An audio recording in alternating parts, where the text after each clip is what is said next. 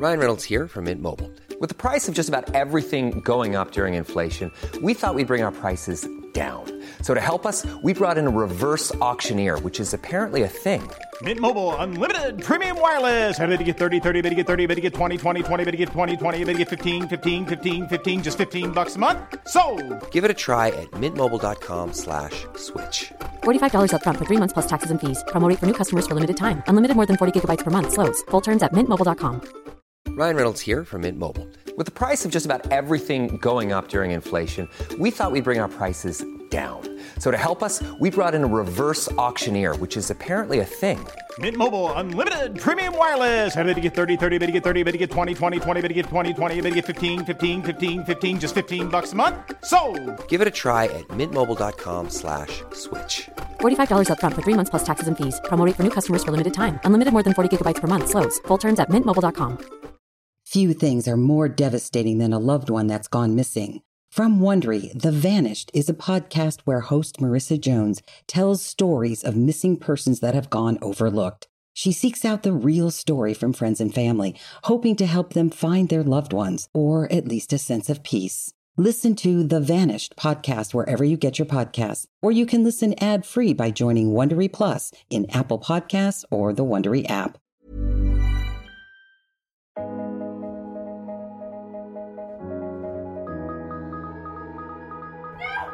When the pretty blonde in the cutest house on Main Street is brutally murdered.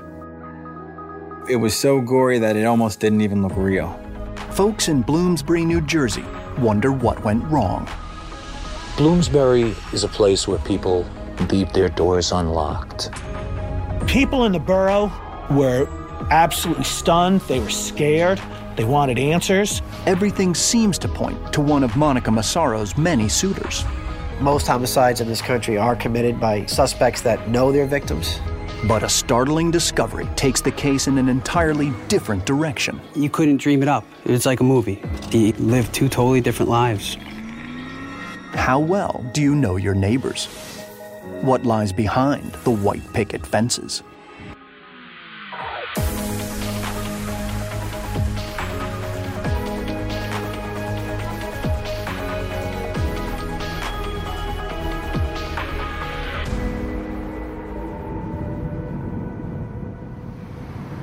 Bloomsbury, New Jersey is the definition of small town America. The kind of place that belongs in a Norman Rockwell painting.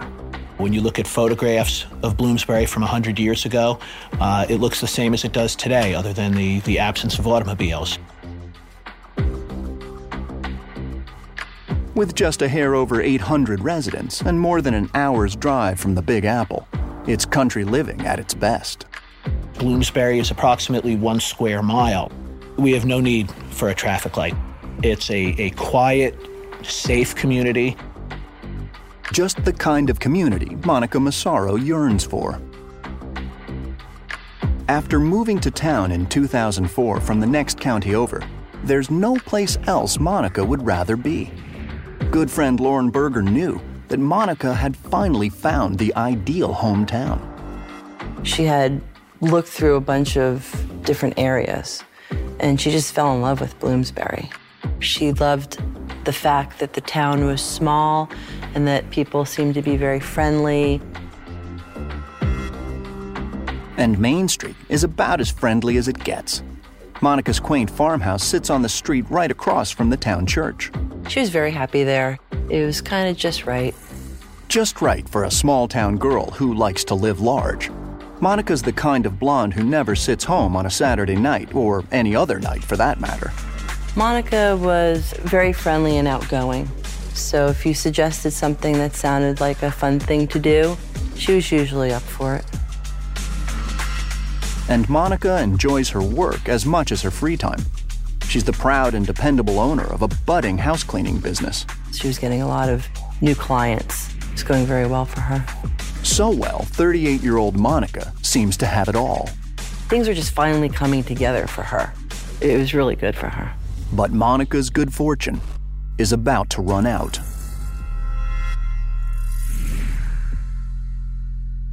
Trooper Eric McNeil is based at the New Jersey State Police Barracks just seven miles outside Bloomsbury.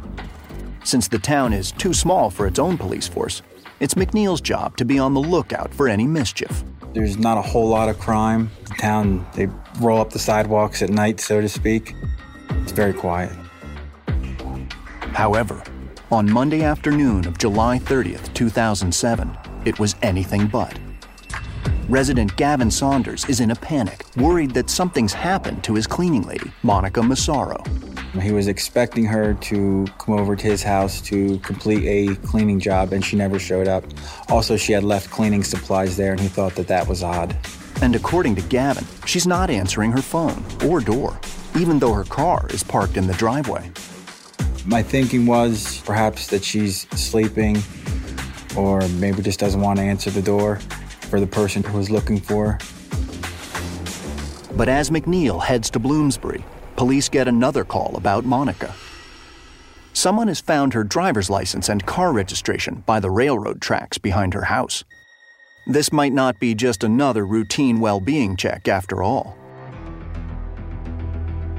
When McNeil pulls up to Monica's, the house is as pretty as a postcard. When I checked the door to see if it was locked and, and wiggled the handle and kind of gave it a slight push, the door opened. And then I entered the residence and announced myself. But no one seems to be home. And when McNeil heads towards the bedroom, something catches his eye. The door to that bedroom was open about 12 inches, and through that I could see a foot hanging off the side of a bed. When I opened the bedroom door, I saw a body that was completely drenched in blood. She was nearly decapitated. Because of the amount of blood, it was tough to tell exactly where the wounds were, but it was evident that her throat had been slit. It was so gory that it almost didn't even look real. Unfortunately, it is. Monica Massaro is dead, the victim of a heinous crime, right there on Main Street. I have never seen anything like that before. My, my mind definitely wasn't prepared to see uh, what I, what I saw that day. During his five years with the state police, Detective Nicholas Oriolo has seen plenty of things he wish he hadn't. When the stress of the job gets to be too much, he hits the trails with his buddy, Newman. He's a Bouvier de Flanders, a big cattle dog. I can go home, go take the dog on a long walk or a hike, and uh, kind of clear my mind and, and de stress for a little bit. But as the head honcho on the Monica Massaro homicide case, he'll have to reschedule any upcoming walks with his four legged friend. The Massaro case, you know, was a very violent crime. You know, there was violent struggle. It was evident that most of the stab wounds were post mortem. A killer who clearly wanted to leave his mark.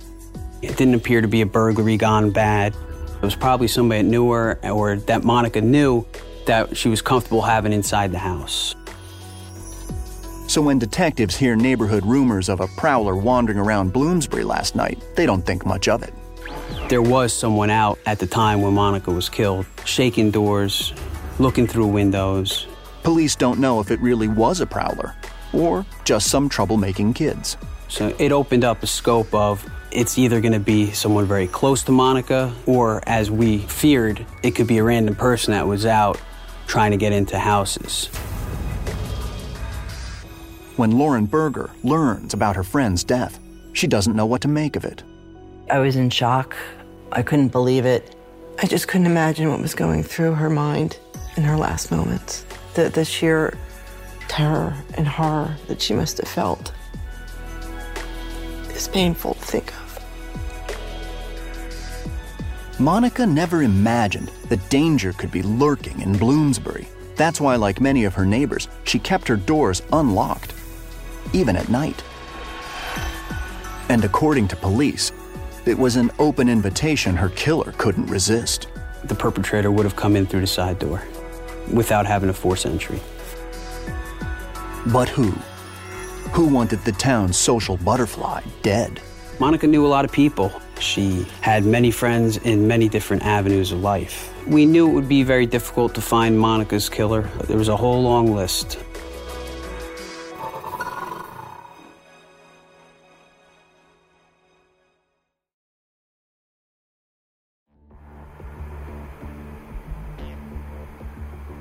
In a town with just a handful of streets, gossip spreads faster than you can say Bloomsbury, New Jersey. By Monday night, everyone knows what happened to the pretty blonde on Main Street. I couldn't believe that something like that happened in Bloomsbury. It didn't feel real. It was very strange. So strange, Mayor Mark Peck, Monica Massaro's neighbor just six doors down, doesn't know what to make of it either. Certainly, Monica's murder was by far the most significant and serious thing that anybody can remember happening in the borough. Last year, we had some bicycles that were stolen and a garden gnome was stolen, and that was that was really the extent of the crime. It's only the third homicide in Bloomsbury's 102 years. It either had to have been something personal, like a lover's quarrel gone horribly wrong, or it was a psycho who was who was on the loose. As a state police detective, Justin Blackwell has worked plenty of cases, but the Massaro homicide is his biggest one yet. Uh, there were multiple agencies involved, and at the onset, there were dozens of uniformed personnel and detectives assigned to the case. Detectives don't know who murdered Monica, but it's a good guess it's someone in her inner circle. Only someone with close ties to Monica could have been so cruel. You typically don't see that type of rage and aggression and that extent of an injury uh, to a body uh, unless there is some sort of interpersonal relationship. And when the coroner's report reveals the details of Monica's injuries, detectives are confident they're on the right track. The killer had no interest in sexually assaulting Monica. He just wanted her dead. The fatal blow? A 12 inch slash to her neck. The knife wound to her neck was very, very deep, uh, almost to her spine. Uh, so, yes, she was almost decapitated. And the attack didn't stop there. The perpetrator stabbed Monica 17 times post mortem. The coroner estimates the time of death to be sometime Saturday night, two days before Monica's body was found. The killer clearly knew how to leave the scene unnoticed. The crime scene was negative for any evidence of who might have been in there. Finding Monica's killer is going to be like finding a fat guy wearing a Santa suit in December. Monica's list of friends and acquaintances is a mile long. Monica had just tons of friends, acquaintances, you know, online, in person, and the police really had really had a big job ahead of them just to talk to people who Monica interacted with. Before police dive into the list, they focus on the name at the very top, Gavin Saunders, who called police after Monica didn't finish cleaning his house on Saturday.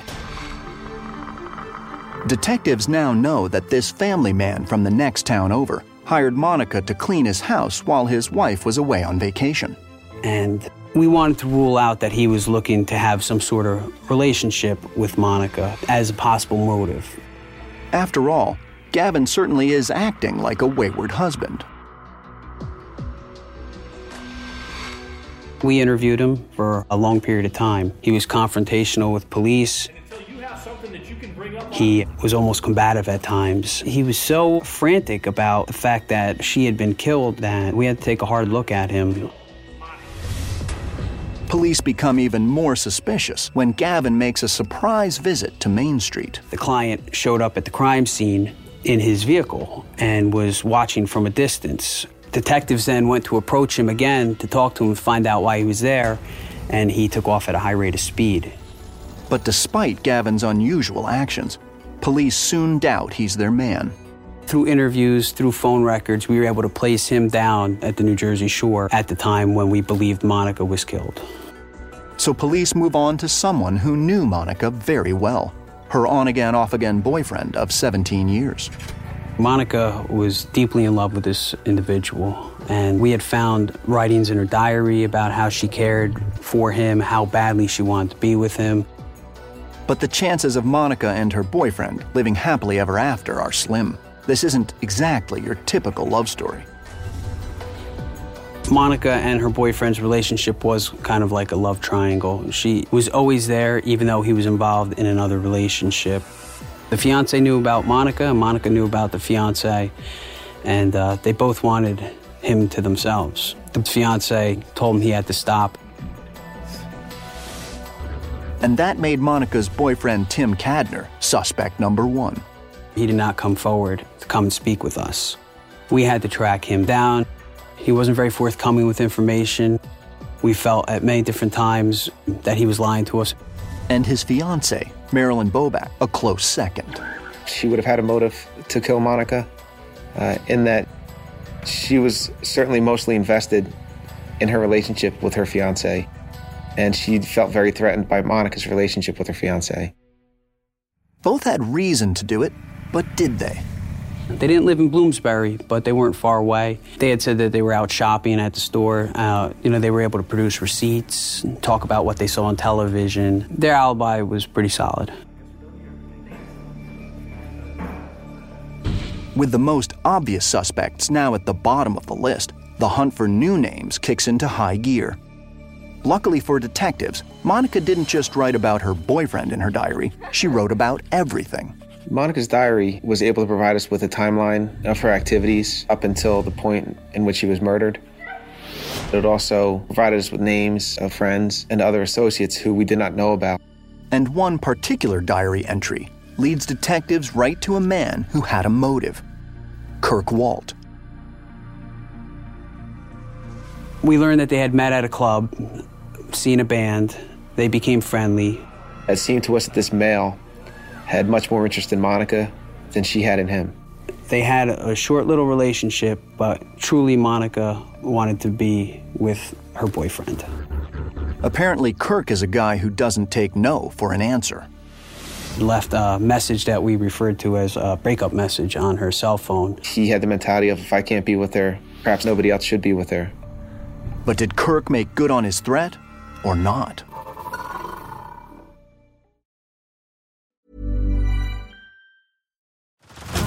Head over to Hulu this March, where our new shows and movies will keep you streaming all month long. Catch the award winning movie Poor Things, starring Emma Stone, Mark Ruffalo, and Willem Dafoe. Check out the new documentary, Freaknik The Wildest Party Never Told, about the iconic Atlanta Street Party. And don't miss FX's Shogun, a reimagining of the epic tale starring Anna Sawai. So, what are you waiting for? Go stream something new on Hulu.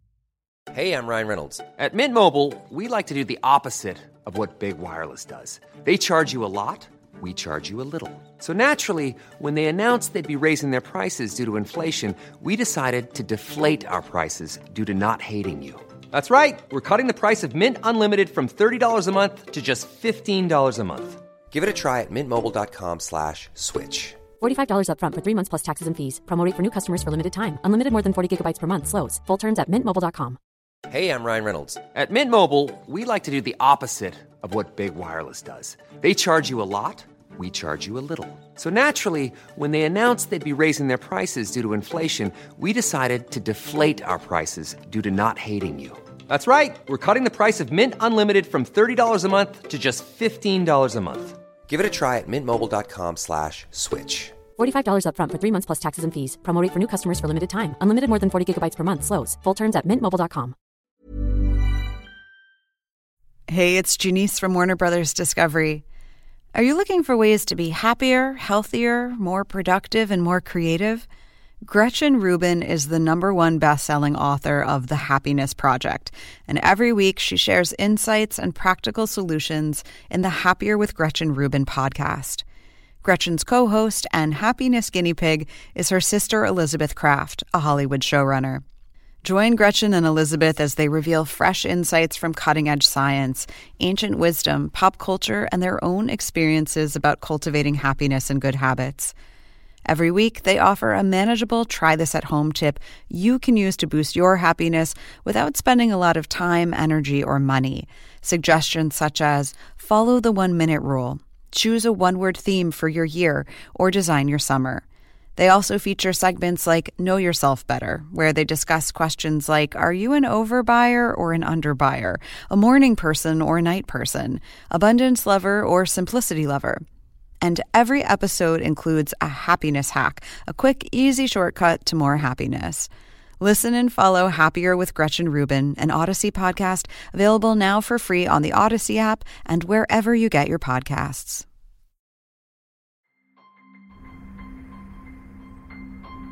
Three days after Monica Massaro's murder, a good night's sleep is still hard to come by in Bloomsbury, New Jersey. No one was in custody, no one had been arrested. That's naturally going to have a troubling effect on people, and especially in a small town like this. The Massaro case is headline news at the Express Times in Easton, Pennsylvania. And Tom Quigley, the paper's New Jersey crime reporter, is all over the story. We repeatedly had phone calls from Bloomsbury residents, day in and day out, asking for updates. Are police telling us anything? Are we holding something back? Residents have no idea state police have their eye on quite an unusual character Kirk Walt. According to Monica's diary, the two music lovers recently struck up a casual friendship. He thought that they were going to have a certain type of relationship. He was clearly smitten, and in fact, he was not important to Monica. Kirk wasn't about to let that get in his way. And he tells Monica so in a rambling message he leaves on her cell phone. He was clearly cr- crying on the phone and whining, where he's emotionally talking to Monica about how he feels for her and how he doesn't want their relationship to end. But when police ask Kirk about Monica, he develops a sudden case of amnesia. He denied having any kind of relationship with her, despite the fact that Monica actually wrote about it in her diary. He's lying to us, made him very suspicious. Maybe the sound of his own voice will trigger Kirk's memory. We eventually told him that, well, in fact, you know, we do have your call, and he denied it until we played it for him. Looks like police have Kirk right where they want him. He certainly has a motive, but did he have the means? Uh, the caller's alibi the weekend of Monica's murder was that he was at a concert the night of her murder uh, in the state of New Jersey. And ultimately, his alibi did check out. And he's not the only one. Three weeks into the investigation, most of Monica's inner circle has been cleared. All of our suspects we were able to put an alibi to. And we, we uncovered every rock and stone. We, we really started to get frustrated. The state police's major crime unit is made up of the best of the best. And Detective Sergeant Jeff Noble is just that a straight shooter who isn't afraid to take the case in a new direction. It is absolutely crucial for detectives when investigating a case to leave open all options, to think outside the box. In order to keep the Monica Massaro case going, Noble must face a frightening fact. A stranger might be to blame for Monica's murder after all. As we rule people out that are connected to the victim, then the chances rise that it could be somebody that is not connected to the victim, a stranger. If a stranger is the culprit, state police need all the help they can get. It's crucial in any investigation to keep an open mind and to keep as wide of a net as you can to try to get information that could be relevant to your case. So Noble and his team reach out to the FBI and enter the Massaro case details into VICAP, the agency's violent criminal apprehension program. If someone has committed a similar crime anywhere in the country, detectives will be notified right away. Although that initially wasn't a very high probability, we still did it. A long shot for sure. How could a stranger commit murder in a town where everybody knows everybody else? The only strangers that venture anywhere near town usually stay put, at the truck stop just up Main Street. It's an eyesore folks usually don't think much about. Until now. If you stood on Monica's front porch and looked to your right, uh, you could see the truck stops down the street. It wasn't out of the realm of possibility that there could have been a, a truck driver involved in her murder. Far fetched? Maybe, but not impossible. So it wouldn't be a far walk for a transient or a truck driver to stop at the truck stop and then walk up the street uh, and commit a crime in the town of Bloomsbury. If a truck driver is behind the murder, chances are he's long gone by now. With that Interstate 78 so close and that truck stop, which is so busy, every hour there's a new set of people that are at that truck stop. The chances of us finding that killer would be very, very low. It's yet another bump in the road. The hunt for Monica's killer is turning out to be one difficult ride.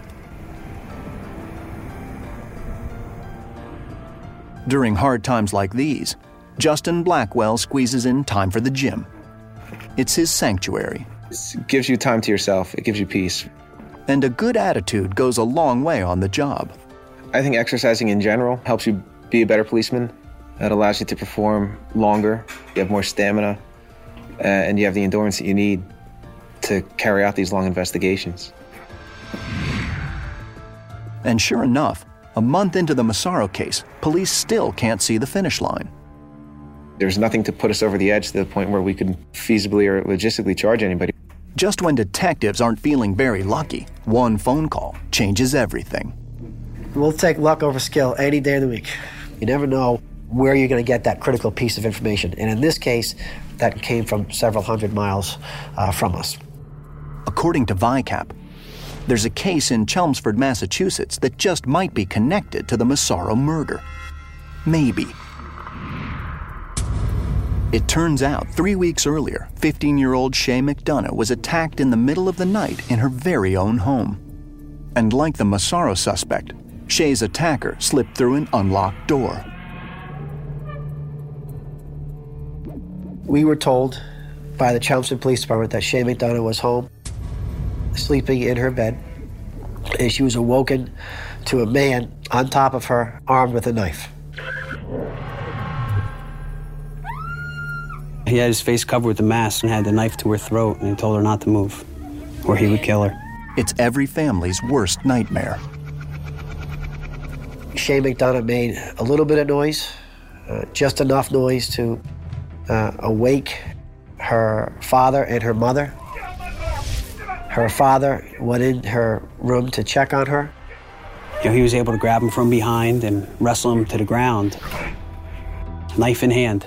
And at that point, Shay McDonough's mother came into the room and actually grabbed the knife with her bare hands while Shay ran outside and dialed 911.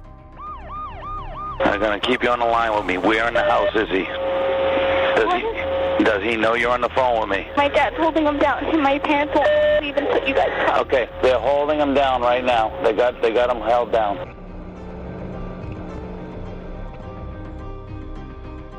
Shay escaped unharmed. And that's not the only difference between her and Monica Massaro. She's much younger.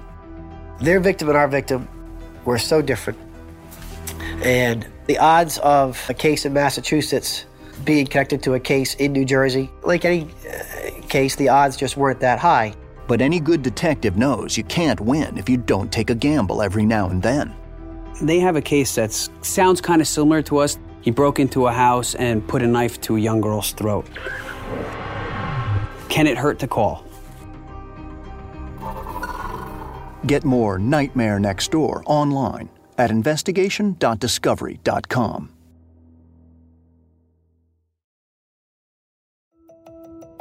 Bloomsbury, New Jersey is usually a happy little place. But a month after Monica Massaro's murder, the mood is still dark as a winter's day.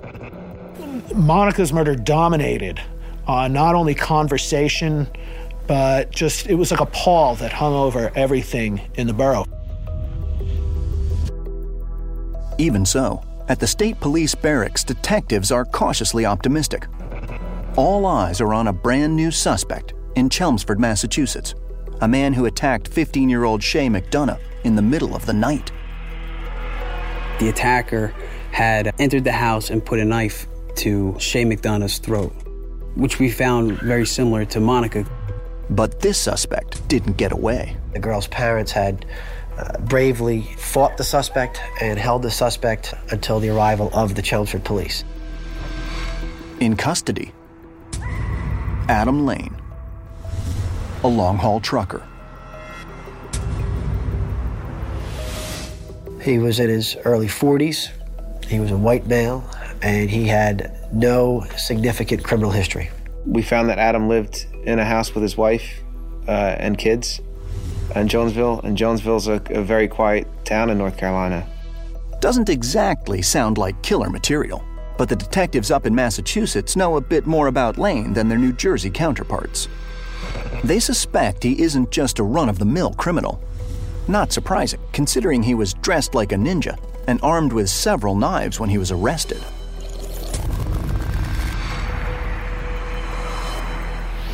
And the detectives up there knew that this was unusual, that their suspect that they had was something that they hadn't seen before. Massachusetts detectives are also convinced the McDonough's house wasn't Lane's first stop that night. Several Chelmsford residents spotted a man in black jiggling doorknobs just hours before the attack. Sound familiar?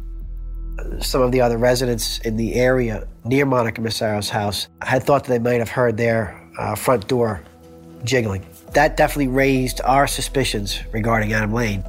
As promising as it sounds, New Jersey State Police still aren't sure if Lane is their guy. The timeline just doesn't seem to add up. Shay was attacked on Sunday night, a day before Monica's body was even found. What our confusion with the case was Adam Lane was arrested right around the same time that we discovered Monica's body, and he was arrested in Massachusetts. Monica's body's here in New Jersey. My gut was telling me, hey, Adam Lane is definitely uh, looking good for this. But I, I got to be honest, my sensible opinion on it was that it's just another lead. New Jersey investigators don't even know if the interstate trucker was actually in the Garden State the night of Monica's murder. With the amount of miles Lane logs, he could have been just about anywhere, let alone in little old Bloomsbury. We had asked the detectives from the Chelmsford, Massachusetts Police Department if there was any information, any documentation, uh, travel logs, receipts, toll records that could place their suspect, Adam Lane, in New Jersey at or near the time of the murder of Monica Massaro. It's a long shot at best, but every now and then, good cops beat the odds. So while we're on the phone with Chelmsford, Massachusetts, the detective tells us that he located a receipt that he had taken from uh, Adam Lane's personal property on the night he was arrested in Massachusetts. And not just any receipt. He had bought a radar detector at the TA truck stop, which is the truck stop located right near Monica Massaro's house. It looks like the boys from Jersey may have just hit pay dirt. When I heard that, I just I, I stood up out of my seat. It was like a spotlight went on, and we realized that we now have a connection. Lane was in Bloomsbury all night and within walking distance of Monica's house. But when? The receipt was was dated uh, for Sunday, July 29th, 2007, at approximately 5 a.m. And the date and the time matched perfectly to the window that we believe Monica Massaro had been actually murdered.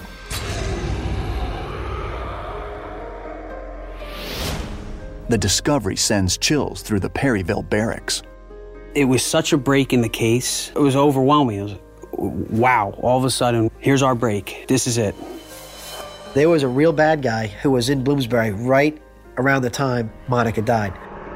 You tend to get kind of pumped up about getting a uh, lead like that. A lead that shows Lane had plenty of time to cross things off his to do list. The time period in between when Adam Lever Lane's receipt was stamped at the truck stop in Bloomsbury and, the, and when the attack took place on the McDonough family in Massachusetts was less than 24 hours. He had the time, he had the means, he had a truck uh, to, to go from one state to the other and commit both these uh, horrible acts within, within 24 hours of each other. A timeline that once seemed unlikely now sounds feasible. But just because Lane was in Bloomsbury that night doesn't mean anything.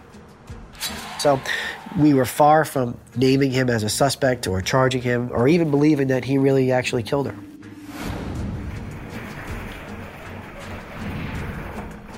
It's not hard to picture him in that role when investigators learn about Lane's peculiar taste in movies.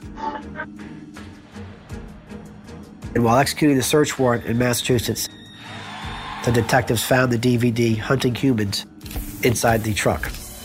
And it's my belief he was trying to pattern his behavior after the actors in the movie. It's a low grade movie about a killer who dresses up and essentially breaks into people's houses while they're sleeping. Was Lane acting out the part in real life? Or is he simply a fan of slasher movies? We needed factual, credible evidence. Their best bet so far? A knife confiscated from Lane that night in Chelmsford. But it will be a while before DNA test results are back. Finding anything else on Lane won't be easy. We decided our best opportunity would to be and go to Massachusetts and get a statement from Adam Lane, regardless whether he's going to confess or not. If anyone can make a bad guy talk, it's ace interviewer Detective Sergeant Jeff Noble. This is your first time in jail? Yeah. First time I've ever been arrested. I ain't never been in trouble. My initial impression of Adam Lane was that he was a very polite, respectful gentleman. He came across just like a regular guy. So, like two regular guys, they chat about this and that. The first hour or two of the interview was just conversation. Um, but it was a purposeful conversation. The conversation was to assist us with understanding Adam Lane, to know who he was, and more importantly, to know where he'd been. And Noble knows just how to get him to admit he's been in New Jersey. How did you get from Massachusetts? 95? I just told you. I went up. I went up 83, hit 78, or not 78, but 81 to, to 78. Lane freely admits to driving on Interstate 78, which runs through Bloomsbury, and even draws the detective a map, showing him exactly where he's been. Now, can Noble get him to say when he passed through town? If you want to know what time it was exactly, the best way I can tell you to do it is there's a receipt where I bought that radar detector. Either Lane doesn't know that investigators found the truck stop receipt, or he knows full well they have the goods on him. Did you go anywhere else? No. Did you leave? Uh, did you go anywhere, drive anywhere, walk anywhere on that location? There ain't nowhere to go. But Noble knows that's not true. Main Street is just steps away. And I ultimately asked him point blank, Did you assault someone in uh, New Jersey? And he looked at me in the eye and said, No. Looks like Noble has Lane boxed into a corner with no way out. Ultimately, Adam Lane, after the questions became more pointed, kind of put his head down and he said, he said the words, I'm done. For a guy who claims he didn't do anything, Lane sure is acting like a guilty man. As it turns out, Lane isn't done just yet. He's about to reveal his true colors. Adam Lane is is is about as bad as it gets. You might say he's a wolf in sheep's clothing.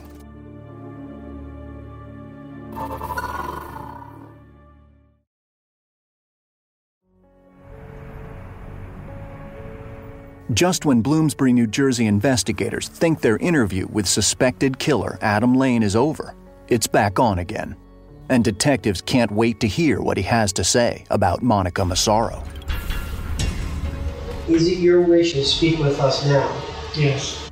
Have we forced you or coerced you to get you to speak to us? No. Are you completely and voluntarily uh, wishing to speak with us at this time? Yes. Before detectives have time to get comfortable in their chairs, Lane makes a startling confession.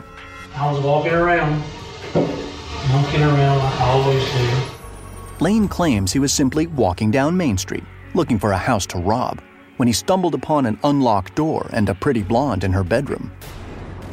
He said Monica Massaro awoke and it, it interrupted what he was doing. He said that he got scared and told Monica Massaro to be quiet. Started screaming. He wrapped around the neck. First thing I knew, it happened. And when you say you said it happened, what happened? And he put the knife next to her throat to keep her quiet so that he wouldn't get caught. And he initially told us that during the struggle, that she turned her head suddenly and according to him, cut herself on his knife. Yeah, it was an accident. I never meant to hurt nobody. God knows I don't want to kill nobody. The detectives aren't buying Lane's story. Monica Massaro was nearly decapitated. That doesn't happen by accident. But Lane's version of events really doesn't matter. And he was able to give such specific details that the only person that could know those details would have been the actual killer. Based on the content of that interview, We did charge Adam Lane criminally uh, with the murder of Monica Massaro. A killer with ice running through his veins. I didn't sense any remorse. I didn't sense any feelings of guilt. I did, however, sense that Adam Lane was upset that he'd been caught. Lane has good reason to be upset. New Jersey State Police have a feeling Monica isn't his only victim. If he murdered her and tried to kill Shay McDonough, he's probably done this before. After all, as a truck driver, Lane sure got around. Being a trucker, you have a lot of time to yourself where you don't have a boss on you. So it allowed him the opportunity to do what he wanted to do when he wanted to do it without anybody really knowing it. All the wheels started turning, and we now had to go back to everywhere Adam Lane had been and visit all his stops on his route to see if there was other potential victims. If detectives are right, does that mean Lane, a married father of two little girls with no criminal history, is a serial killer? It's not uncommon for serial killers to not have a criminal history. The reason being is they're good at what they do and they don't get caught. Sure enough, a month before the Massaro homicide, there was a similar murder a 100 miles away in Harrisburg, Pennsylvania, just up the street from a truck stop.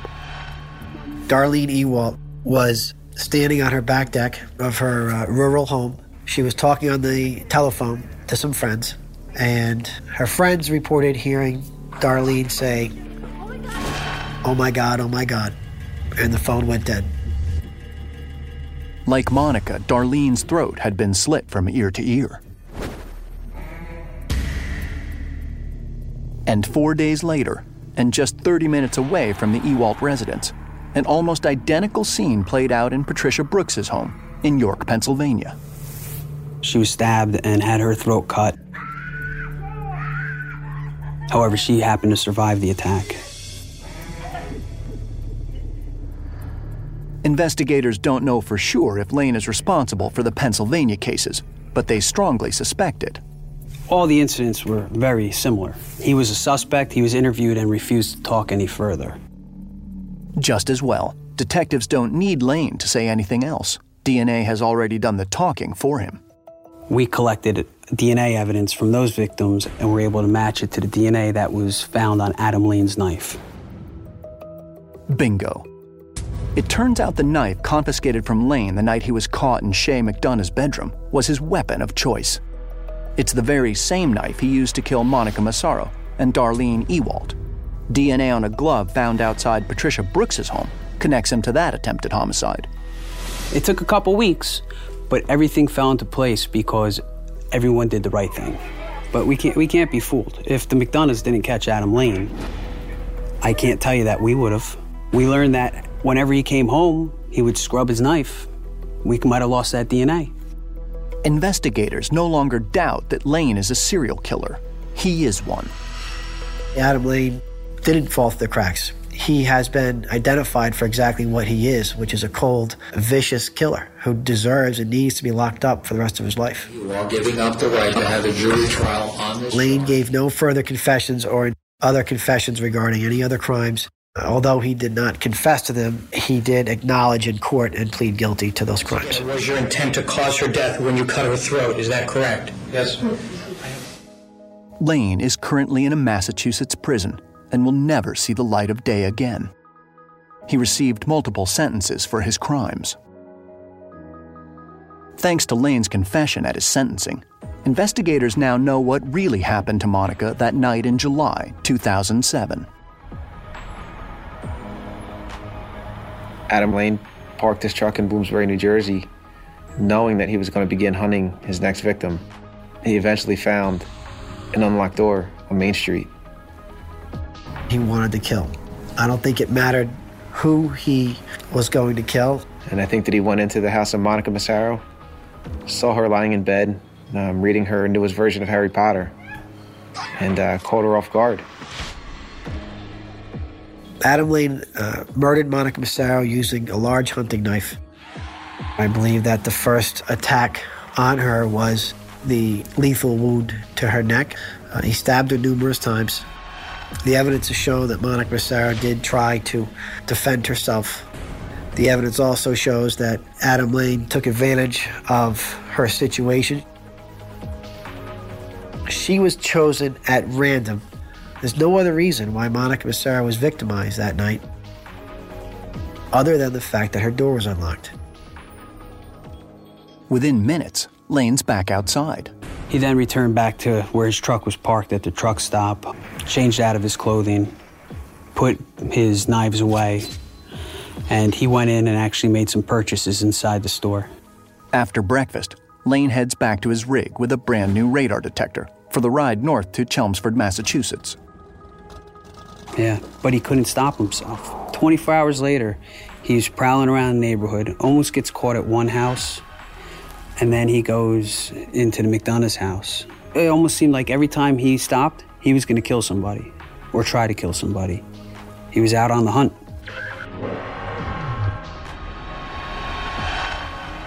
Unlike many serial killers, Lane didn't sexually assault his victims. For him, it was all about the kill. Does he have more victims than we know about? Possibly. I think we caught a serial killer possibly early in his killing career. Absolutely, because he wasn't going to stop. Good thing Lane is finally off the streets. Lauren Berger is sleeping a little easier at night these days, grateful that her friend's killer is behind bars. And when I was told of the story of him and how they had connected him, it, it was just, it, there was a sense of relief that we had finally known who had done this to her.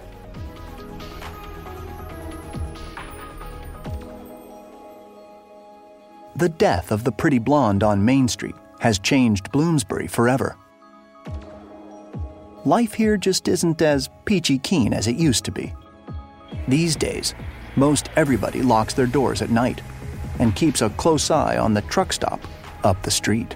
I think that the folks in Bloomsbury learned not to take anything for granted, that as quiet and quaint as they feel their town may be, anything too can happen and anything is possible.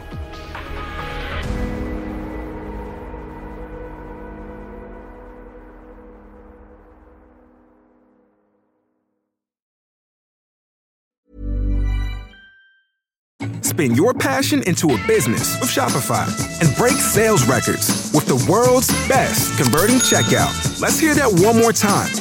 The world's best converting checkout.